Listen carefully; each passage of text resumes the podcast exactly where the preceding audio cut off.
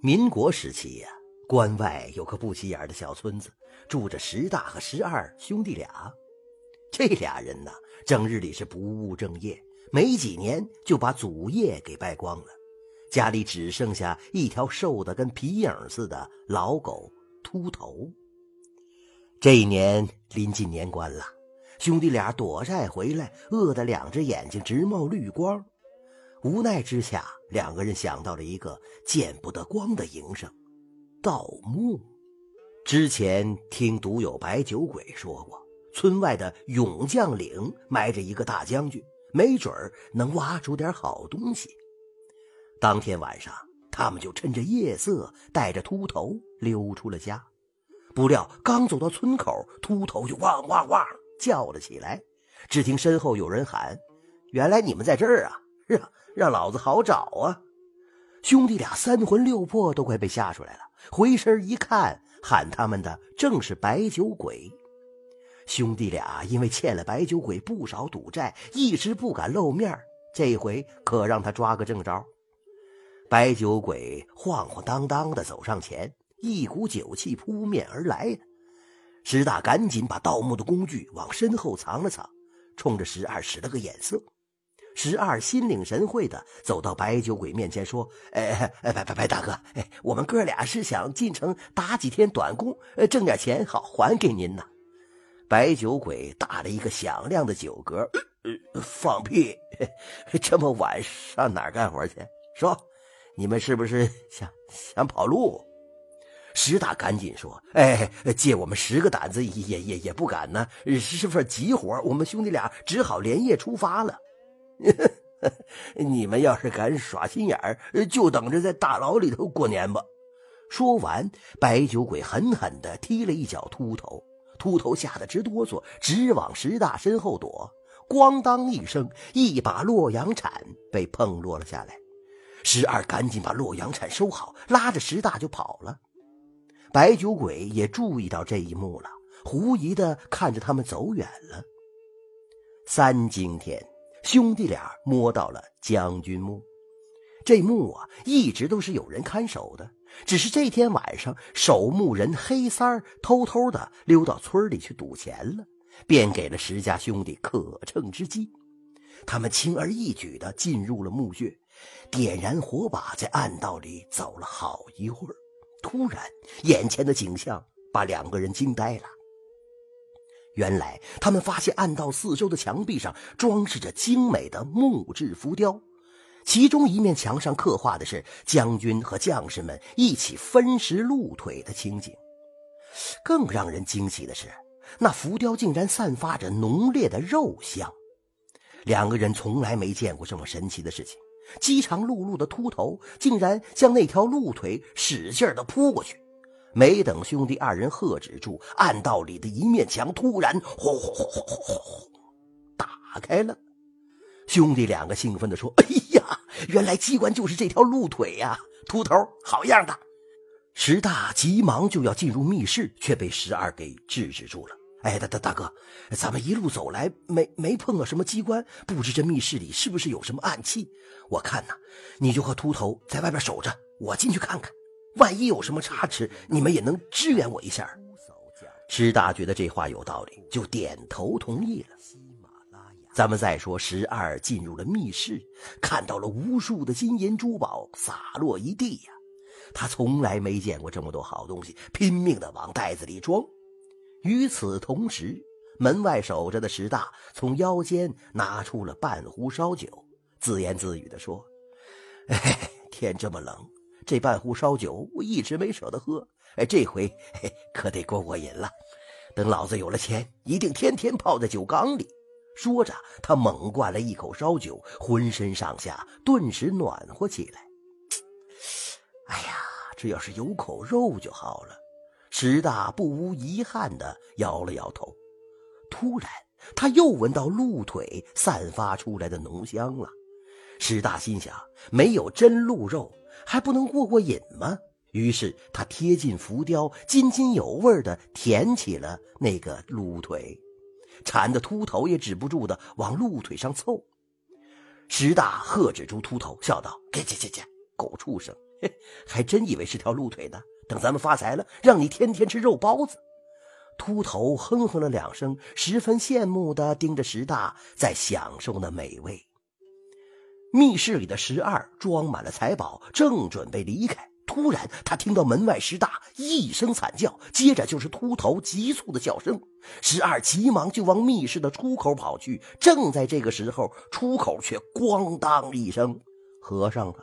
任凭十二如何的呼救，门外根本没人应声。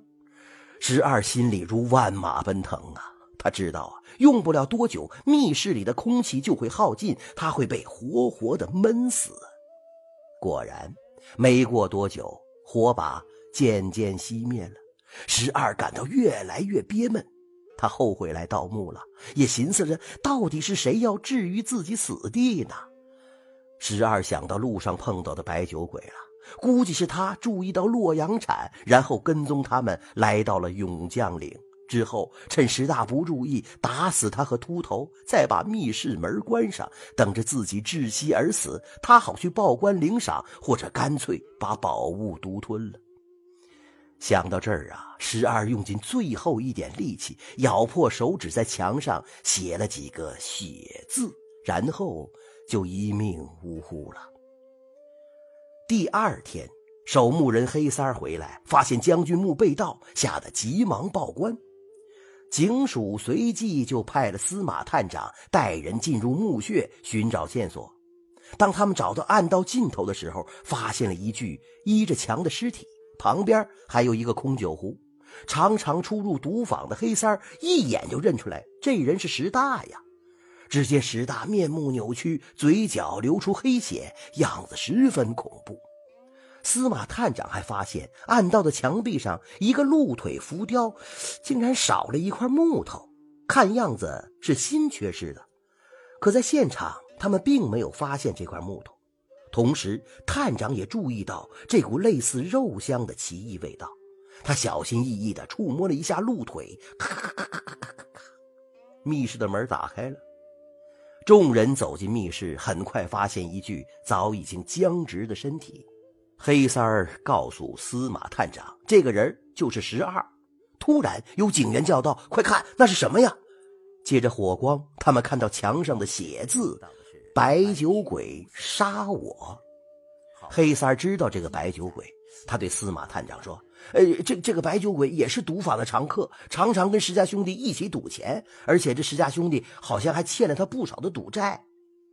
司马探长叫人立即去捉拿白酒鬼，同时把石大、石二的尸体运回了警署，交给法医做进一步的检查。很快呀，白酒鬼就被带到了警署。可调查一番之后，探长发现白酒鬼事发当时一直在酒馆豪饮，根本就没出过村而且有很多人可以作证。就在司马探长一筹莫展的时候，法医前来报告说，经检测，十二死于缺氧窒息，而十大则是中毒而死。中毒而死，司马探长有些诧异。法医说：“是啊。”我查阅了很多资料，才弄明白，这种毒药原本是一种防腐药水，呃，多用于木质材料，而且这种药水可以散发出一种类似于肉类的奇香。药水本身是没有毒性的，可是，一旦和酒精相融，呃，就会产生剧毒了。司马探长联想到石大身边的空酒壶，似乎明白些什么，只是他还不清楚，那又是谁把十二困死在密室里了呢？这个时候。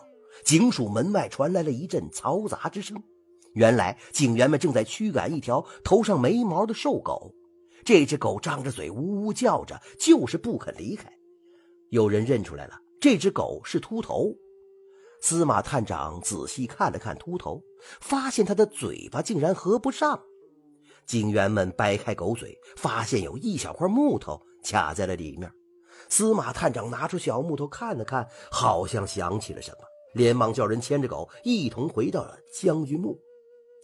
一来到将军墓，秃头就本能的对着鹿腿流口水，还不时的凑上去。司马探长把狗嘴里取出来的小木块放在鹿腿缺失的地方，竟然完全吻合。他惊讶的说道：“哦，事情竟会是这样的。见众人不解，司马探长就开始还原案情了。事发当时，石二在密室里盗墓，石大在门口把风。饥寒交迫的石大一边喝着酒，一边享用着鹿腿机关。可不想，鹿腿当中的防腐药水和酒起了反应，变成了毒药，十大毒发身亡。秃头以为主人喝多了，就壮着胆子上前去啃鹿腿，结果再次触碰到机关，十二就被困在了密室里。秃头也因为被一小块木头卡住牙齿，疼得跑掉了。后来，秃头看到主人被抬到警署，于是便在警署门外徘徊。不肯离开，这真是兄弟欲把难关渡，谁料葬身将军墓。鹿腿机关秃狗咬，探长瞧把案情述。好了，这个故事讲到这儿，我讲故事给您听。